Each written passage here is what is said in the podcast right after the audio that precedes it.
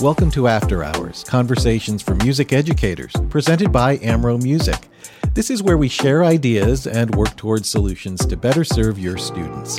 This week, Nick Averwater talks about developing student leaders in your music program with Dr. Brandon Robinson. This conversation was recorded November 17th, 2020. Dr. Robinson, Brandon, good to see you. How are you tonight, man?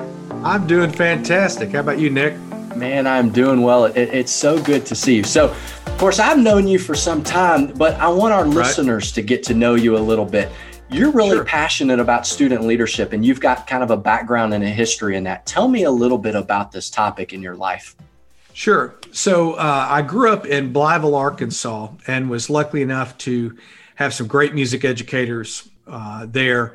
And I got the opportunity to um, be a student leader in my high school band. I was a section leader and then went on and was band council president and got an opportunity to, uh, you know, kind of work not only with my section, but kind of lead the band in a different way as opposed to you know, being drum major. And then as I went to, to college at Arkansas State University, uh, I was able to, um, you know, be section leaders uh, throughout my time there with the wind ensemble uh, with the marching band, and then was lucky enough to serve as a drum major for four years uh, with the marching band at uh, Arkansas State. So, really got an opportunity to experience uh, music from that side of it and from that side of, of leadership. So, uh, and then at my time at Arkansas State University, we used to do a uh, a drum major camp, drum major leadership camp that was run by Brady Massey, who used to be the band director at Pocahontas and is now Williams Baptist, is my uh, first uh, leadership teacher, mentor.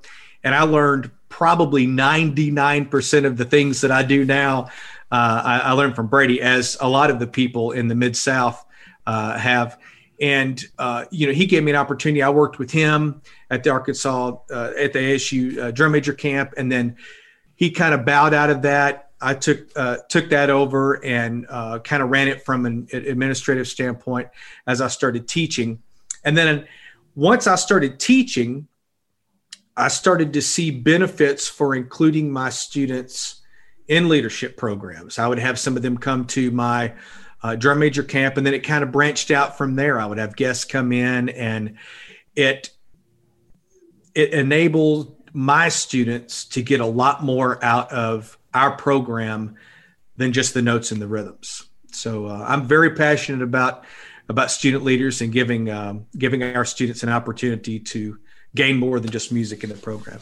That's fabulous, and, and and no doubt. I mean, you're a product of this. I mean, you got to uh, live the benefits of. And you mentioned just being more than a musician. You know, you you got to realize and feel what it's like to to have to lead some of your um, fellow classmates and the experiences right. that, that went along with that. And, and, so that's that's fabulous. And and so now, of course, you're you're teaching there at uh, Mississippi College for Women.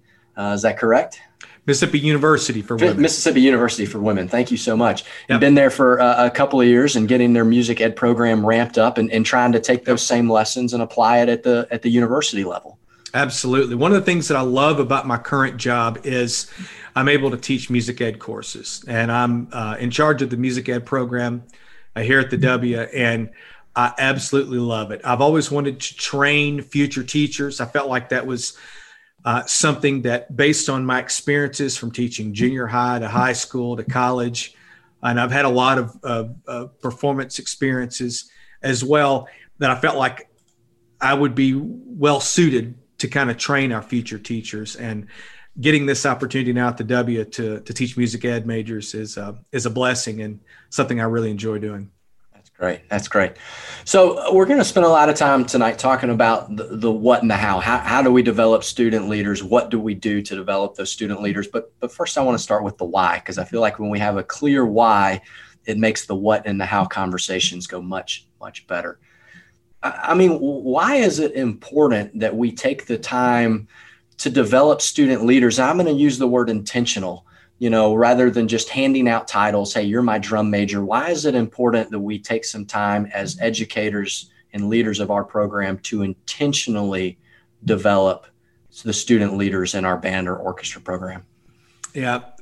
I, for me, uh, I think as an educator, not just a music educator, but as an educator, we have a responsibility to our students to get the most out of them.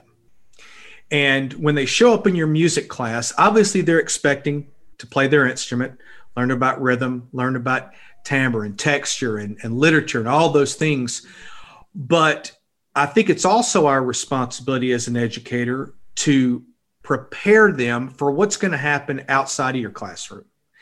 And you know, music, as we know, you could play music. It's a lifelong, you know, journey. You know, you can you could play music in your your community orchestras, your churches. There's you know community bands.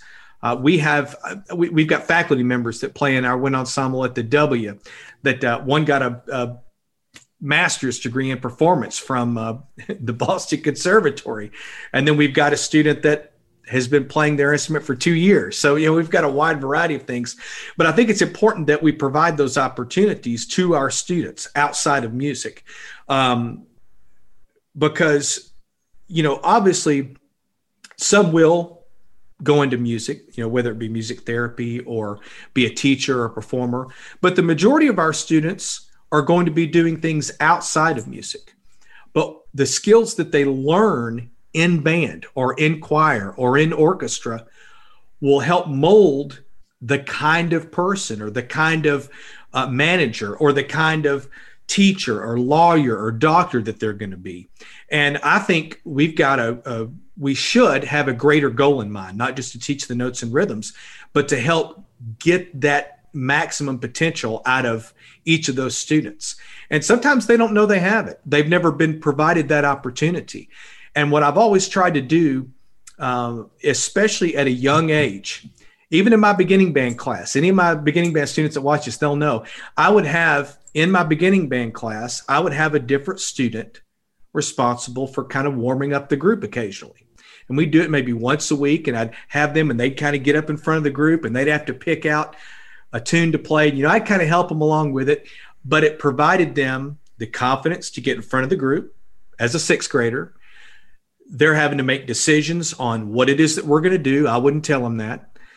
And then they're building that confidence and kind of seeing how that, that, that they have the, the ability to do that. So when they get put into that kind of position, whether it be maybe in speech class or they have to give a paper, or maybe later on down the road, when a leadership position in high school opens up, whether it be section leader or drum major or band captain or librarian or you know it could be outside of music you know they're preparing we're, we're we try to prepare them at a young age to feel comfortable so when they have that opportunity at an older age that uh, they'll make the most of it. Yeah i, I absolutely love that because i think you are right. You know the statistics tell us the sizable majority of people do not go on and continue playing after high school. And as a musician i know all of that breaks all of our hearts but it's just the reality. But to your point they go on to become working members and contributing members of society.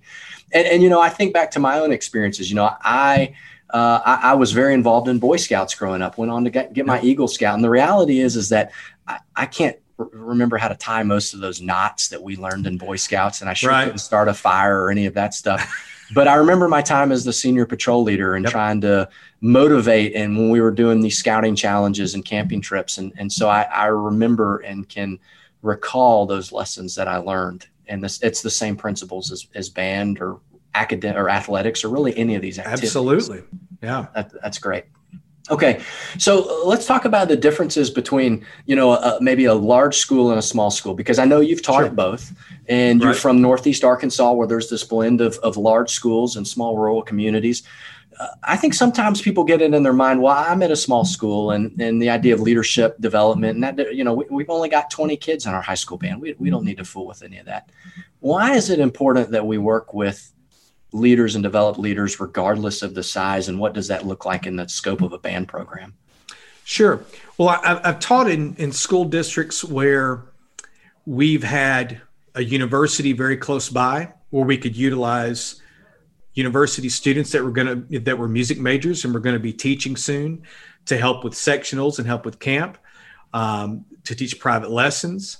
Uh, i've also taught in school districts where we were not close to a McDonald's, a Wendy's. You know, it's like I barely had cable. So, you know, developing those student leaders, and uh, for example, at a smaller school, you're probably the only director, and you may be the only director. You may be doing some elementary music. You may be the the choir director and the band director. You may be it. And I think providing the opportunities for your students to lead and to train them to be to do sectionals and to to lead their peers can really benefit your program because I, one of my favorite quotes from Ben Franklin is many hands make light work. And there's an old school mentality that uh, that, that I've had conversations with with more veteran teachers that one of the biggest problems that they have is giving up some of that hands-on experience you know that that that hands-on i've got to have my hand in everything. No you actually don't. One of the things that i learned from scott lang scott lang uh, talked to my band um, on two separate occasions. I had him in and he's fantastic and we'll talk a little bit about bringing in guests and things like that. But one of the things that stuck with me that Scott said, and I've used it a lot since then, is if it doesn't require a master's degree in music, then I don't do it. And that really made me think. What, you know, what does that mean? Well, straightening straightening up the band room, getting the chairs and stands organized, uh, cleaning up, picking up trash, organizing the library, handling supplies, uh, helping with the schedule, helping pass out food on game days, helping organize the uniform closet. Uh, th- there are so many aspects of a band program that you can get band parents and student leaders to help with, where you can be more of a facilitator as opposed to you having to do everything yourself. And especially in a small band program, you may be the only one and you really need that help. Now, go to go to the, the, the opposite side. I've been in a band program where I was responsible for 500 students. Well, I think having a student leadership program in that kind of situation is equally as important, but maybe a little bit different. Um, we've got a lot more equipment. We've got a lot more uniforms and supplies and a lot more uh, just kind of day to day operations. We've got a bigger budget. We've got more staff members. We've got probably uh, uh, folks that are helping us from the, the, the local university uh, to, to help us with sectionals and private lessons. So there's a lot more to organize. And as a director of bands, you've got a lot more hats to fill. You've got to talk to a lot more parents. You've got a lot more administrative. So, so from an administrative standpoint at a larger school, you've got a lot more hats that you've got to wear potentially. So it's very important that you utilize the students in your band program to help do the things that you don't have to do yourself. And sometimes that's tough. You know, we, I, I think we're kind of control freaks in a in a weird way because of our personalities as a you know as a musician and as you know somebody that that that that teaches and, and administrates. But your students are going to get a lot more out of your program if they have some ownership in it. Yeah.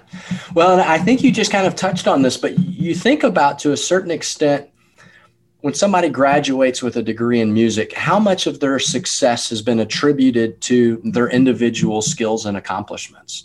And to a certain extent, it's a pretty decent amount. It's been their ability to play their instrument and study on their own and perform a senior recital and to do all of those things.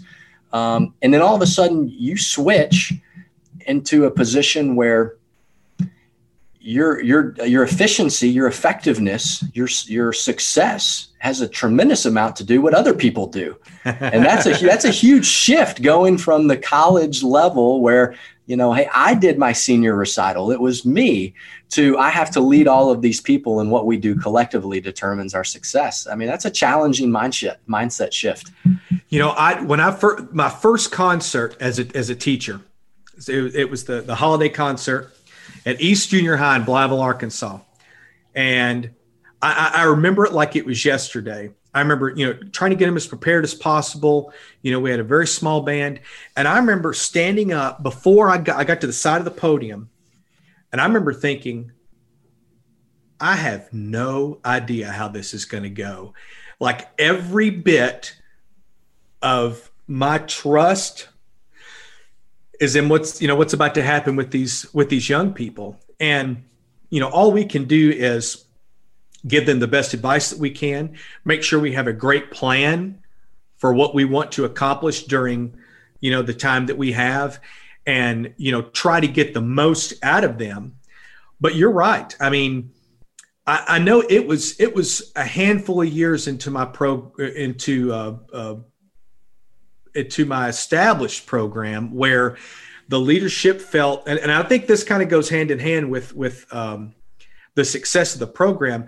When I felt really comfortable with our leaders and their development from younger to older, and the things that they did and things kind of started working like clockwork where i just kind of knew things would happen. Like when i would show up after a ball game i didn't have to tell my drum majors that everything had to be picked up and cleaned and the equipment truck had to be unloaded. They knew this is what has to happen before we leave.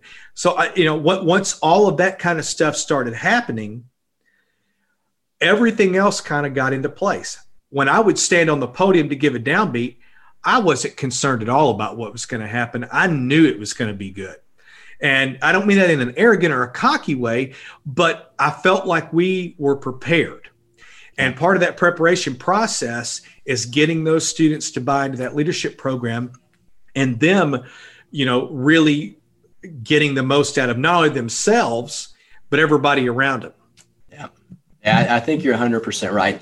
And and what we're talking about is not music educator specific. It's it's real right. world specific. But I think you're right. You know, as, as leaders, we have to do the things that only we can do. And so if there's opportunities for us to remove some of that responsibility, to bring in help, other people whose strengths better align with the responsibilities, then that frees us up to do the things that only we can do. In the case of an educator, it's teaching music. So what are some of those other responsibilities that others can help us out with? So let's talk about some of the, the signs, the positives and the negatives. What are some signs if you walk into a program that you can pick up on and say, okay, we either have a vibrant leadership culture in this program. What are some of the signs that we see? And on the reverse side of that coin, what are some of the signs that, uh oh, we have an unhealthy leadership culture or maybe an under-established or under-motivated leadership culture in this program? What are some of the things that you as an experienced band director pick up on? Sure. Um, I would say some positive things would be an organized and clean band room. If I walk into as as somebody who's recruiting for our university now, when I walk into a band room and I see things in their place, you know, obviously it, there's day to day operations that you know things get messier, instruments get pulled out, but things are in their proper place and there's not you know music thrown everywhere. And it's it that's the sign of good leadership. Uh, i have always believed that if when a student walks into the room it needs to be organized and they need to feel like they can sit down and go. If that's why i always felt like i didn't want to wait until monday morning to unload the equipment truck because that meant when they walked in the room they were going to be dreading coming in there because they got to unload a bunch of sousaphones. I wanted them to do that on Friday or Saturday night. So when they walked in the the band room Monday morning at eight o'clock, we're hitting the ground running and we're working on music. So I, I think an organized workspace is maybe one of the first things that I would notice. Well, I'm, I'm going to uh, debate you. Let me ask you a question okay, real go quick, ahead. Brandon. Sure, sure. Isn't an organized workspace just a reflection of an organized director? I mean, isn't that isn't that if I'm an organized director, isn't it easy for me to have an organized workspace? Uh, is it easy? I would say no. Uh, is it something that you you probably do? You know, as as somebody and in your position is, I, I would say very similar to like a director of bands.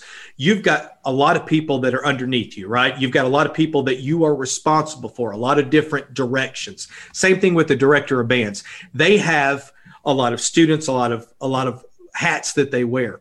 And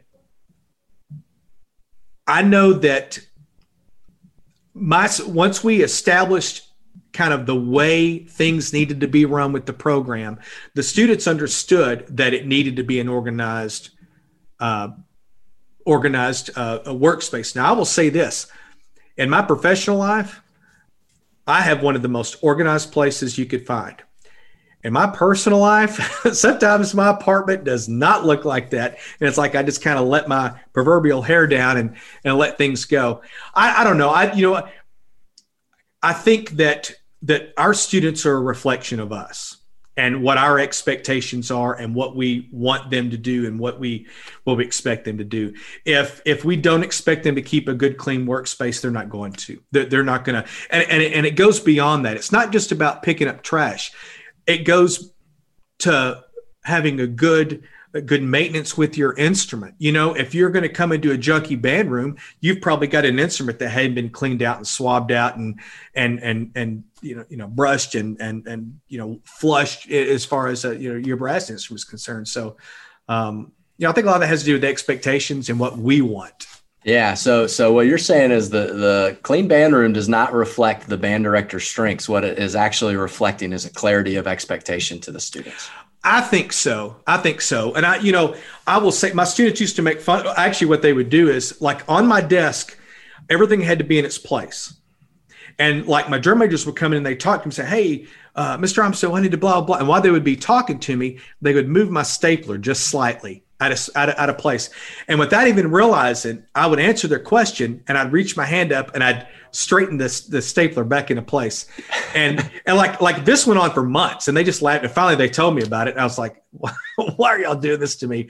But it's you know, it's kind of one of those things.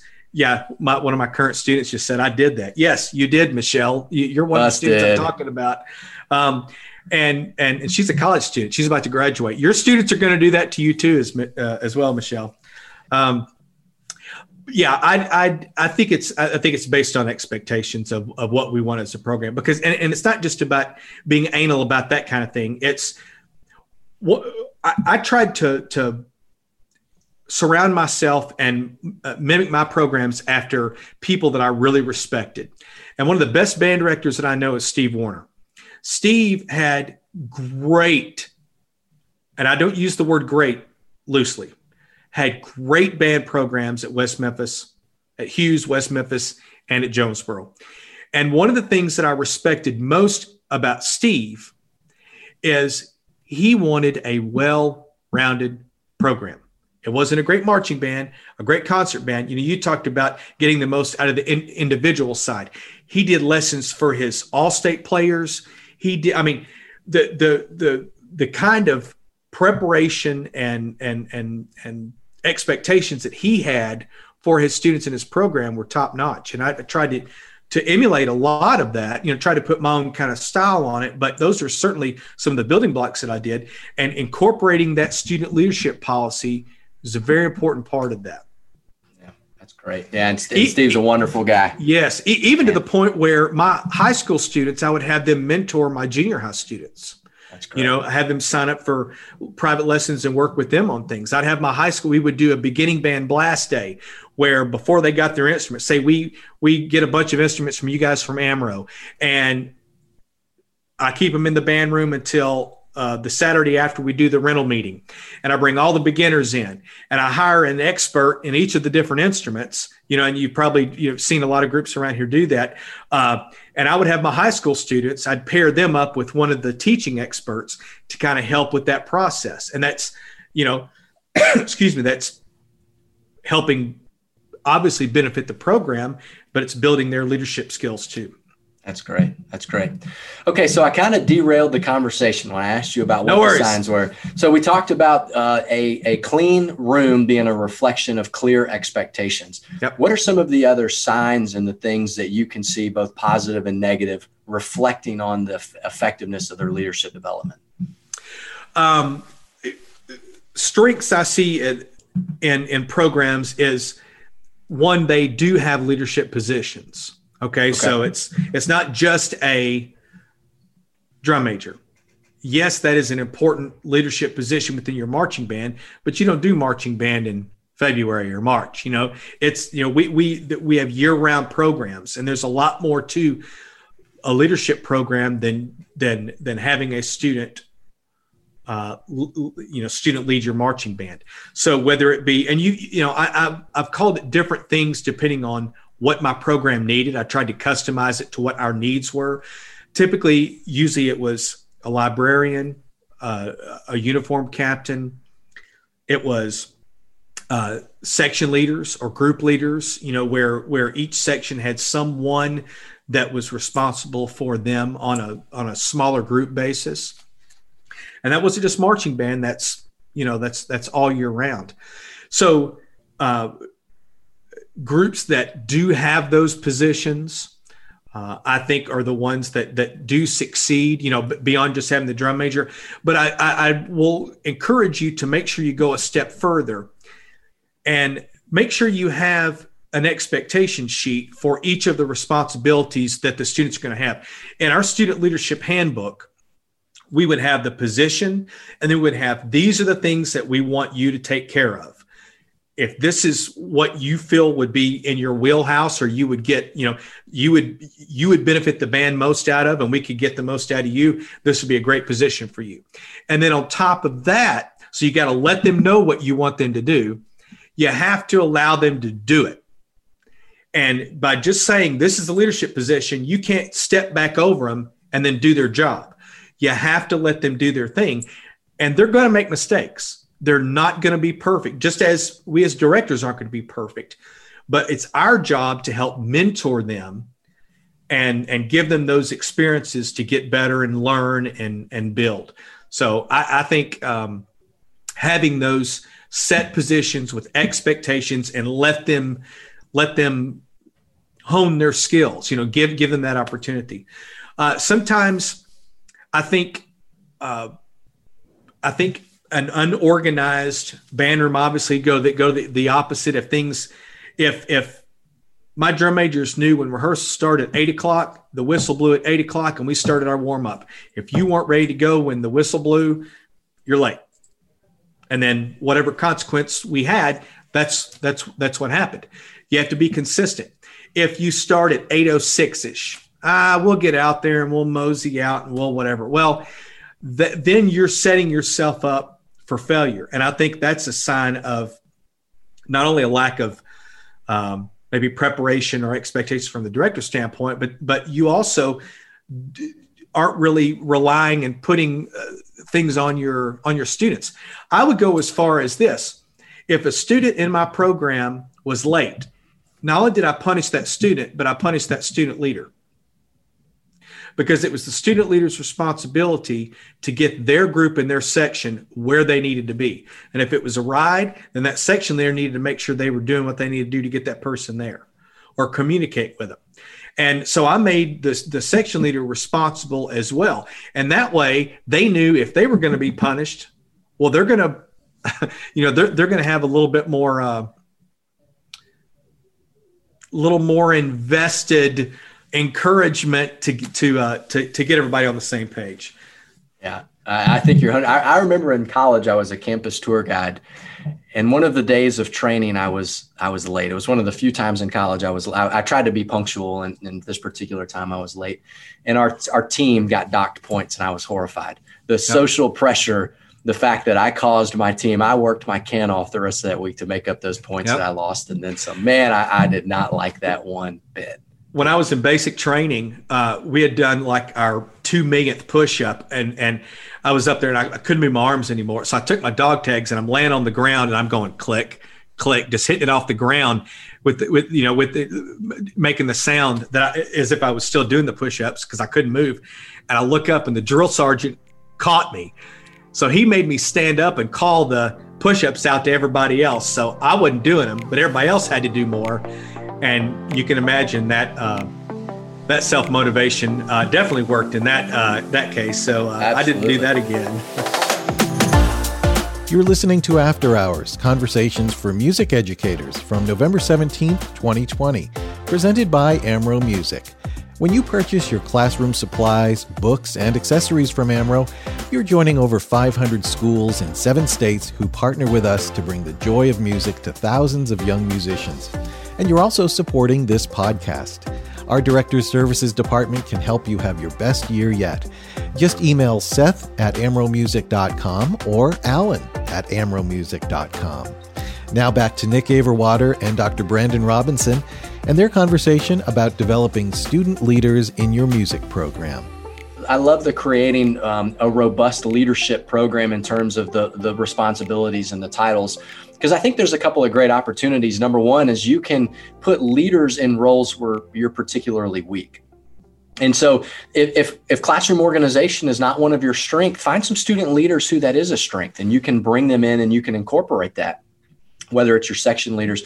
Uh, number two is, is, is we've seen some programs do some really creative things with their titles. You mentioned a mentorship program. We've seen people that being a mentor to the younger band students or the younger orchestra students is a really big deal. And it's very competitive and very challenging in their program to go on to become a mentor. And so that, I think that's a great way to do that. And I think you can do it with your parents too, incorporating the help of your parents. Hey, if you've got an accountant who happens to be a band parent, well, there's your booster treasurer right there. You know, so you're Bingo. aligning those strengths of the people that you have involved in your program to round out the strengths that you bring to the table through your positions and your responsibilities. So I, I got a question here from Ben Martin. He's, he's somebody joining us, and it's a great question. Hey, sure. Ben, I'm glad you're joining us today.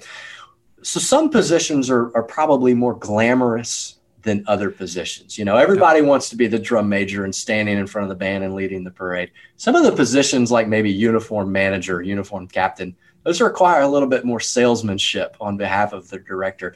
How, how did you go about handling that to ensure that all of the positions were done and and to make that uh, that position part of the leadership culture and part of the structure valued in your program?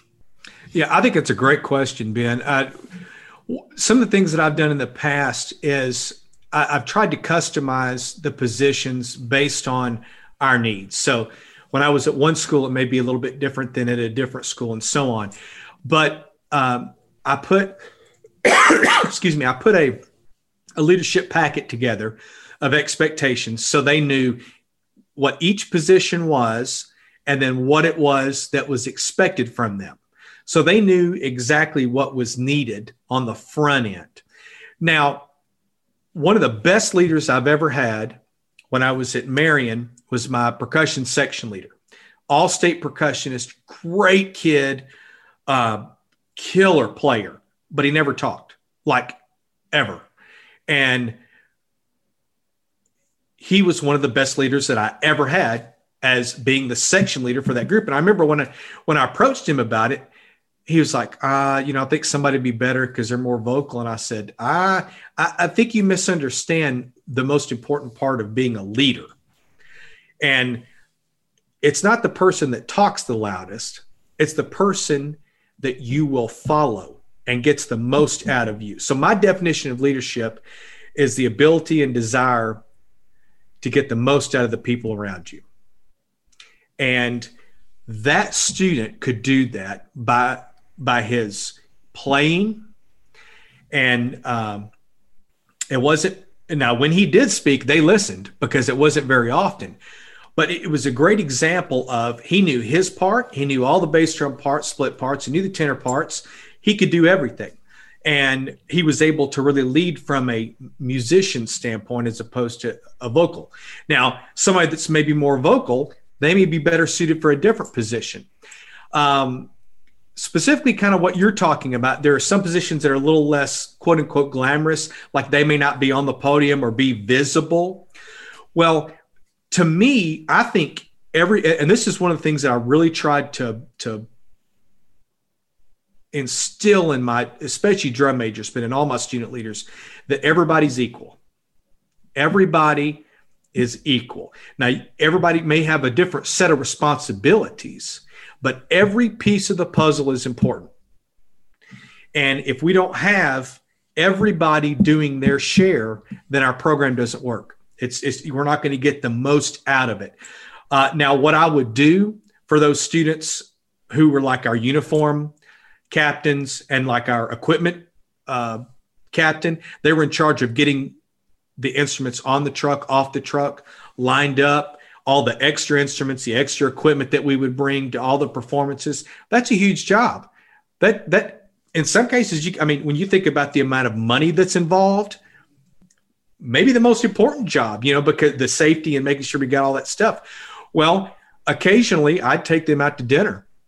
Or if they were going to be loading the truck at one, I'd get them out at 11 and we'd go to lunch down the road and I'd buy pizza or McDonald's, or I'd get them to come to the banner and I'd have pizza delivered. You know, I would give them a few little perks like that um, just to let them know how much I appreciated what they did. And obviously, you know, you're not going into positions like that for the notoriety. Uh, and that's one of the things that you kind of have to instill in your students that being a leader in our band program doesn't mean your name is in lights or you're the most important person. It's about the togetherness, it's about the group and how each person can give what they can that'll benefit the you know benefit the whole.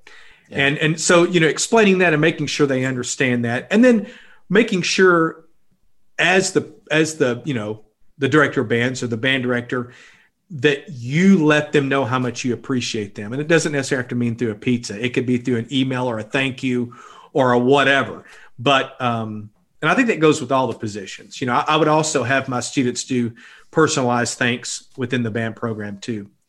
I, I think that that's what you're talking about is so important. Both the the the thanks and understanding the why and, and recognizing people because regardless of where we are as leaders of our program or of our business there are always positions that go unnoticed when things go right but everybody notices when things go wrong. So i know here like here at amro a great example is the gentleman who works on our dock. We can ship 75 packages in a day. And if all of them go to the exact spot they're supposed to go nobody notices. Yep but if he ships 74 to the right spot and one of them to the wrong spot i get a phone call and so I think as leaders, we have to be very in tune to that so we can go down yep. and check in with those people and say, hey, look, you're in one of these positions where no news is good news, but I need you to know that your work is not unappreciated. And let me take you to lunch and let me say thank you for doing what you're doing. And I think what you're also doing is clarifying the why. And let me tell yes. you why it's important that that you do your job well because when it doesn't things get out of whack. And and although you're under the radar you're an important part of the team here in our program or in our company or in our business and what you do is is important and valued. And as leaders that that's hard for us but we have to take the time to do that. So i love that taking people to lunch and appreciating clarifying the why um, because when they understand why their position is important they'll probably do a much better job at it. Absolutely that's yeah, great. I completely agree. Yeah. And then, you you talk about the why a lot. I, am assuming you're referring to the is it Sinek book? The I, I, have read Simon Sinek's book Start with Why, and it happens to be one of my all-time favorites. So I, it, it, mine too. I did a keynote at a at a, at a conference once, and uh, I I did the, the the keynote kind of based around that, and I gave. Uh, I had somebody draw out a name and I gave them my copy of the book.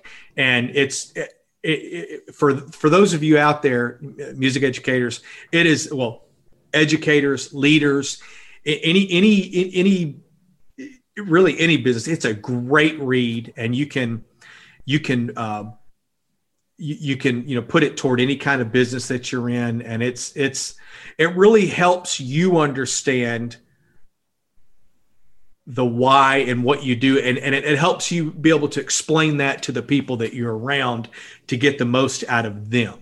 Yeah because yeah, obviously completely. we're motivated. You know we we we are in our positions but for, for a reason. Our, our job is to get everybody around us as excited and as motivated and and on board as as, as what we are. And, I, and uh, I think that, that that's a great book yeah, I completely agree. It, it, was one that one in the 21 Irrefutable Laws of Leadership by, by John Maxwell are probably two of the more yep. influential books I, th- I think I've read over. Yeah, I've read a lot of his stuff. I've got all yeah. probably eight or nine of his books. Yeah, That's, yeah, they're, they're really good. Okay, so let's let's talk about some of the the hows, and, and we talked a little bit about that, and then, you know we've talked about you know de- developing uh, or, or putting out some of the positions. What are some of the other hows? And the what's that that directors can do. If either they're just starting out their career and they're wanting to get this going or maybe they're thinking hey i haven't focused on this in the past and i want to reinvigorate my leadership program in my in my my, my band or my orchestra. What does that look like?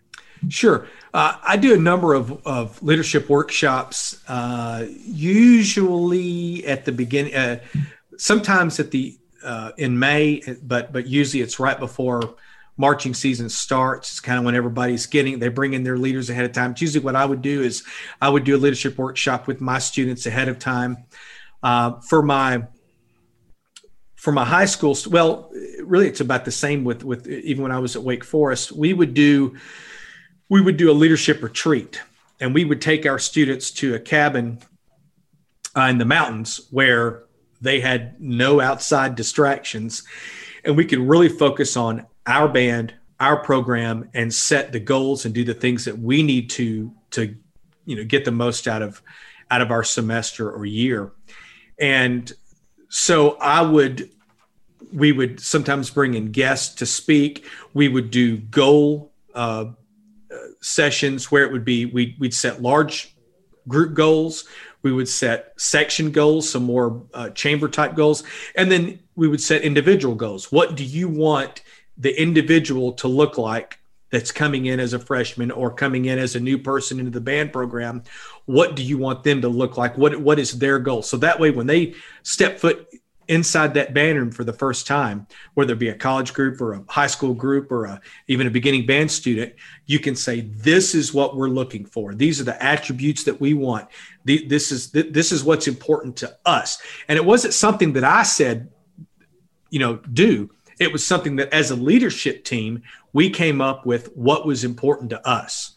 So, and from year to year, those things varied. You know, one year we maybe were really strong in one aspect and then the next year it may be completely different well your goals and and vision may change a little bit so it's almost like establishing a vision statement for those specific type you know uh, groups uh, so you know I, i've done a lot of that kind of stuff for for I've also done uh, some things where I brought in a number of schools, like a, a Patrick Matarazzo out of Lone Oak, uh, has me come in and he brings in a, a, handful of schools, especially schools that that um, either have new directors or don't have a leadership program and that kind of thing. So we can really help jumpstart their ideas and give them some real specifics on how to, you know, get started.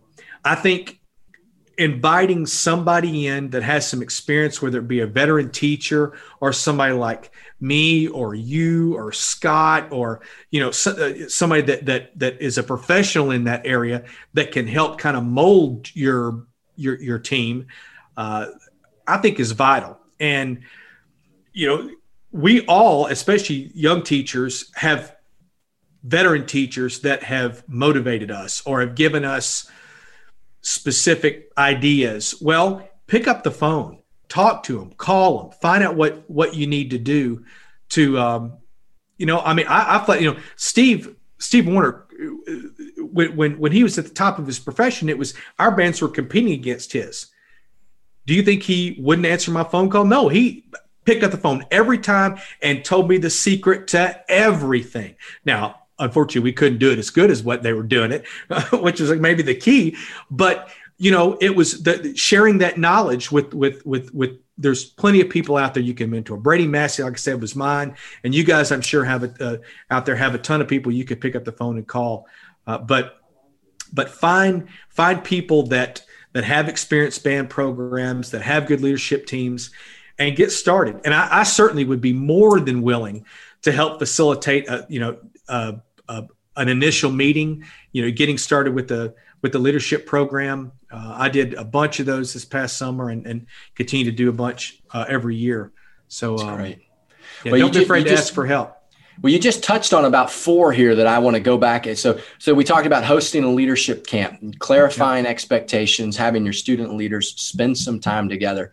You talked about cross training with student leaders, getting student leaders from other programs together and having them spend time together to maybe jumpstart your own leadership initiatives. Talked about bringing an outside leadership speaker, somebody that can come in and bring a different perspective to your program and help those yep. conversations go on, you know, sometimes we hear about well they just need to hear it from you know somebody that's not their director right um, and so you could talk about doing a director exchange where you know you come work my band i'll go work your band and we'll talk to each other student leaders. And then you talked about you yourself as a director finding a mentor somebody that can help you in developing your student leaders. I mean those are four key cornerstones right there i think for developing student leaders in your program and bringing some it comes back to this word some intentionality. We're being intentional about this component of our program and so i, I think those are really great great examples that you. You know, I, I, want to mention one more thing. You know, you talked about um, taking, you know, combining leaders and, and and and giving ideas, things like that. I felt like uh, my band at Marion needed to play more musically. I felt like technically we were pretty good, but I felt like there was some musical aspects that that I was not able to get out of them. Well, one of the another great band director in our area is Peggy Jeffries at Nettleton. Well, I said, "All right, Peggy, instead of bringing you to come work my band, I'm putting every one of my kids on a bus. We're coming to your band room. They're going to all sit around your band. I want you to rehearse, and then I, I can rehearse your group. And then my band sat down and we did the same thing. So our students got a chance to hear firsthand what another group was doing and how the interaction and it that was a game changer for us. Um, that was actually another game changer was when she came to work our band and, and the tornado sirens went off and we were stuck in the gym for an extra hour and a half and we got peggy for like two and a half hours. That was awesome. Um, that was not on purpose by the way. I had nothing to do with that. That was just luck. But uh, she's fantastic. And you know find somebody that you truly respect. And like like for example i found what i felt like one of our weaknesses was and i said let's go. I want you guys to experience this.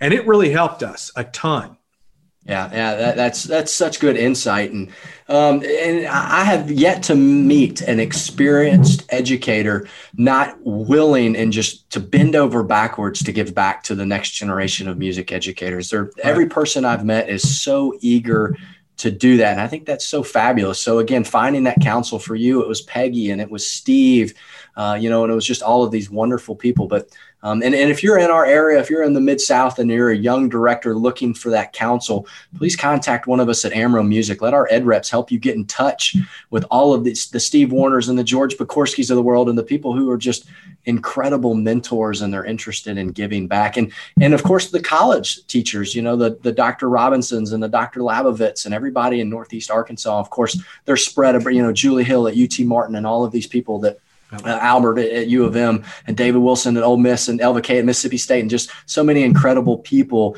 that want to keep uh, seeing uh, music education be vibrant in their schools. So another great resource is your college professor back where you were, you know, where Absolutely. you taught. Yeah, that's great. Okay, so we've got just a few minutes. I want to transition. I want to spend a little bit of time. We're in the middle. I'm sure you've heard of it, uh, this COVID thing. It's a little bit of a pandemic going yep. on right now. And so that creates some challenges. It's hard for us to get a lot of people in a room. It's hard for us to invite the Peggy Jeffries of the world to come and work our band and to host elections. How can we still continue to intentionally develop leaders while facing the challenges that COVID is bringing our programs right now? I, I think that's a great question. And, you know, we can't change our situation but what we can do is make the most of it and make sure that we don't allow our situation to dictate to what's going to happen. You know, uh, yes, I have not been able to be in person with my students this semester. I don't like it. They don't like it. I can't change that. But what I can do is try to give them the best possible experience that I can as a teacher. So, what I've tried to do is use the fact that we're on Zoom every day to our advantage it did give me the opportunity to bring in some guests that I probably wouldn't be able to bring in. I've had uh, uh, I've had Tim uh, Oliver at ASU talk to my conducting class. That was a, I felt like I was getting a master's in conducting all over again. That was a fantastic lecture. Um, Ken Carroll did a great history of jazz lecture with my jazz band. For any of you out there that have jazz programs, uh, you need to invite Ken in to talk to your students, high school students. What a great lecture that was. Um, I've had Danny Mesa with my conducting class all semester long. Sergeant Mesa is uh, taught at the, the Army School of Music, was in Hawaii, and now he's in El Paso. And he's he does these one minute conducting videos, which are great because uh, our attention spans, well, I won't say our, my attention span is about a minute long. So it's like you take that little nugget of information and you can really focus in on it. Uh, and, uh, we had, um, you know, a, t- a ton of other guests come in, uh, specialties in, in all the different areas that, that, were able to share with my students that I probably would not have had that opportunity to do. Um, as far as giving your students an opportunity, Zoom has a great feature with these breakout rooms and allowing, you know, meeting as a group, maybe emailing out a lesson plan ahead of time and saying, okay, this is what we're going to do when we go to the breakout rooms. This person is in charge. This is person is in charge. And like when I when I would break, even with my students at the W, when we would with our ensembles, with our wind ensemble and our jazz ensemble, when we would break into breakout rooms, I would have a different person in charge each time to kind of focus on a very specific task, uh, because you know they they may not they may not be you know the the the the the master's degree level player that my the chair of our math department who plays oboe uh, in our ensemble is but they're trained to be a teacher and i want to give them that experience. So when they get out they're going to feel uh, more um, hopefully excited and you know, maybe less nervous. I had I, my, one of my students uh, current students michelle uh, she did not want to get up and conduct our wind ensemble this past spring. And I just told her, you don't have a choice. You're going to do this. I, even kind of let her pick the piece and, and, and I walked her through it. And sorry, Michelle. And she, you could kind of see every rehearsal, she would get better and better and her confidence grew. And, you know, I've gotten some great feedback from her with student teaching and she feels much better prepared. And I think, giving her that opportunity helped. And I think giving our students an opportunity through the Zoom, uh, doing projects on acapella or uh, putting like uh, in my, I had for our final project in our methods class, I had two of our students put a project together, had them get together. They had to completely write it up, video it, and and and do everything. So that forced them outside of our class time they had to use their leadership skills and, and each bring some of that stuff together. So I, I, think we just try to continue to provide our students opportunities to lead and excel and get the most out of their experiences and not use anything as an excuse. Yeah. You know, it's not, it's not great, but we need to look, find, you, we can find the positive uh, in everything. Yeah. Yeah. And I love that mindset because you know the the why remains unchanged. You know covid hasn't changed the why. We still need right. well-rounded people right ready to contribute in society. And music provides that opportunity. The what we do hasn't really changed. Uh, you know we we still need to provide leadership opportunities to create well-rounded people. How we do that is what's changed. And exactly. so I, I love that you kind of approach that. Hey you know i'm going to bring in all of these people to come in and provide a, a second opportunity to have these uh, opinions and these thoughts in my program. So how I do it has changed, but the what and the why has remained unchanged through all of this stuff. So I, right. I think that's a great way to approach COVID uh, in general, but particularly the, the development of our student leaders uh, and everything. So, uh, well, uh, Dr. Robinson, uh, thank you so much. I mean, this has just been a, a wonderful conversation. Um, it's, it's always good to see you and, and just to sit around and talk it. shop a little bit. Absolutely. Um, before we close out, I'll ask you the same thing I ask everybody that joins us. Do you have any just closing thoughts or final advice that you would like to share with our listeners this evening? Absolutely. Um, from a leadership standpoint, you guys probably already do more than you realize. Um, you, you may not have a leadership program established or you you you may not have a ton of experience with that but i guarantee you you're you're providing your students more opportunities than you realize. I would encourage you to really try to put some things down on paper and look beyond teaching the music to get more out of your students. And in turn what you're going to find out is those students are going to give you back so much more in return to the program and it's going to be able to uh, you know heighten your expectations as a teacher their expectations as a student and you'll find that that things will just continue to to grow and grow and get better. Yeah, I, I, I, that's such good, good, insight. So I appreciate that. Um, well, for the people listening, you know, Suzanne and Dylan, we've got some people who are asking some some really specific questions here, and so uh, we've got just another minute. So I'm going to jump us over to Suzanne. It's okay if we just sure. go over a, a minute or, or, two over, but we've got some great questions, and so I don't want to to turn my nose at these. So one of the questions that Suzanne is asking is, is, is, how do you go about developing and choosing student leaders with younger students? You know, sometimes those younger students have kind of that goofy or that, you know, laissez faire, not really caring about this content right now mentality. Did you find any uh, magic pixie dust when it came to working with those younger students? Well, I will say it takes a special person to teach young students, and clearly I'm not a special person. However, uh, I think what I always tried to do, especially with the younger side, with middle school, junior high, rather than labeling, you're going to do this, this, this, I would try to uh, have opportunities for the students to get up and do things, whether it be lead the band in warm up or, okay, we're going to play through the march this time. Uh, all the flutes stand up get in a line. You guys are going to conduct the band through the march. We don't know how to conduct. Sure, you do. Just keep the beat, you know, get and let them see and and see what they can do, and then maybe even get the band to give some feedback. You know, what did you think? What was good? You know, and and you know, you always want to be careful. Make sure you you know always say a good thing. You know, before you say a thing you need to work on. You know, make sure you train them. You know, to to be positive. Uh, but you know, providing opportunities is just like with the beginning students. You know, I would have a different student run an exercise, or I would have uh, an individual play and then the group play, or I would pick a student out and I'd say, okay, you're going to be my model today. So every time I, instead of me modeling, um, I'm not talking about my beautiful face. I'm talking about on my instrument.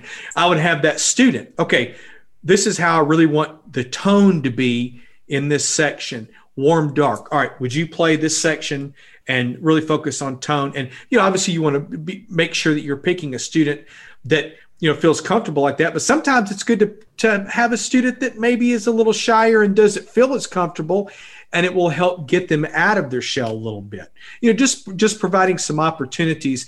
And then as they as you kind of see and give them those opportunities you'll see the ones that really like it and really start kind of asking questions about okay what I really like this. What are some positions, you know, that I can even I, I, would always have my high school leadership team come down and talk to the middle school about high school band and and, and what they what their contributions were. So that way everybody kind of knew what was going on and and what what was expected as they moved up, not just within the band program, but within those leadership positions too. But I would just say give give give them chances, give them opportunities to do stuff. That's great. So, okay, what I'm hearing is is that as you were working with younger students, you became less position driven and really almost less objective driven and more characteristic driven. Let me kind of give them the opportunity on a rotating basis to explore and develop some of these characteristics of a leader so that by the time they get to the high school band, they're prepared to take on the responsibilities. They've developed the leadership characteristics and they're now prepared to take on the responsibilities of a leader. So I would, yes, that's exactly right. I would take the, the three or four top things I would do you know, communication. Um, you know, I, I, would pick the, the things that were most important to me and, and, and our program, and I would focus on putting them in positions to see what they could do with those. Uh, in some cases, it was, I want you to teach the lesson. You're teaching line 50 today. You know, yeah. you, uh, students have great ideas. You know, sometimes we just get in the way. You know, yeah. we just need to get out of the way and let them do their thing. And, you know, you never know what they can do. That's right. You might find yourself thinking, why didn't I teach it like that? Why didn't I teach it like that? So, I, that's happened to me more than once. Yeah. Well, we're approaching the 60 minute mark. We've got a great question here from Dylan. He's asking about leading cultural change. And I think we could come back and do an entire podcast on leading change and changing the culture of an organization. So, Dylan, I'm going to refer you to one of my favorite resources. There's a great podcast out there by a gentleman by the name of Andy Stanley. He's a preacher at one of the mega churches, but he does incredible podcasts on leadership. And he's got an entire four part series in his podcast called Leading culture and leading change in your organization. And I would encourage you to go check those out. He really does a great job breaking it down into the steps necessary to lead change in your organization because that is a heavy topic. And again, we could sit here and uh, have all of the beers in the world or all the podcasts in the world talking about leading change and everything that goes along. So, Dylan, check out Andy Stanley's podcast on leading change because I suspect it'll give you some great thoughts and some great resources as you tackle what's going on there in your particular program. So, well, that's all the time we have. We're at the 60 minute mark. Dr. Robinson, Brandon, it is so good to see you.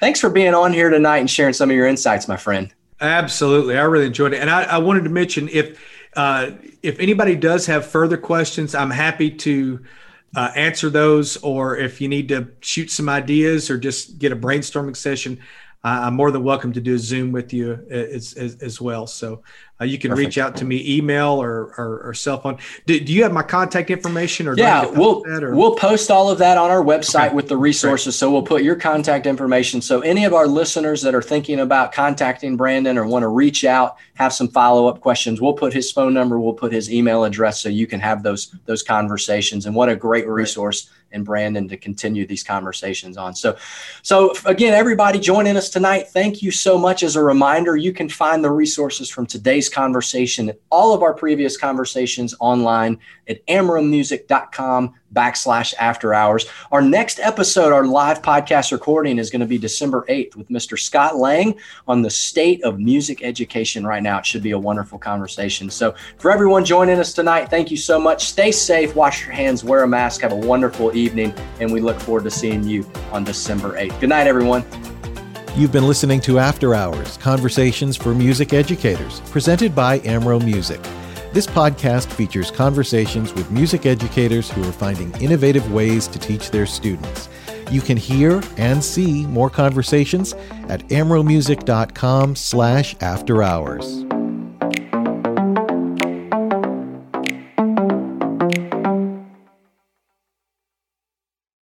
Hey, if you enjoyed today's episode, here are two easy and fast ways you can support the After Hours show. First, your five star review means a lot as it helps to boost us in the podcast rankings so that other music educators just like you can find us. Second, if you thought of someone that would enjoy this week's content and episode, hey, please share it with them so that they too can be a part of the After Hours community. Thanks so much, and we'll see you next week.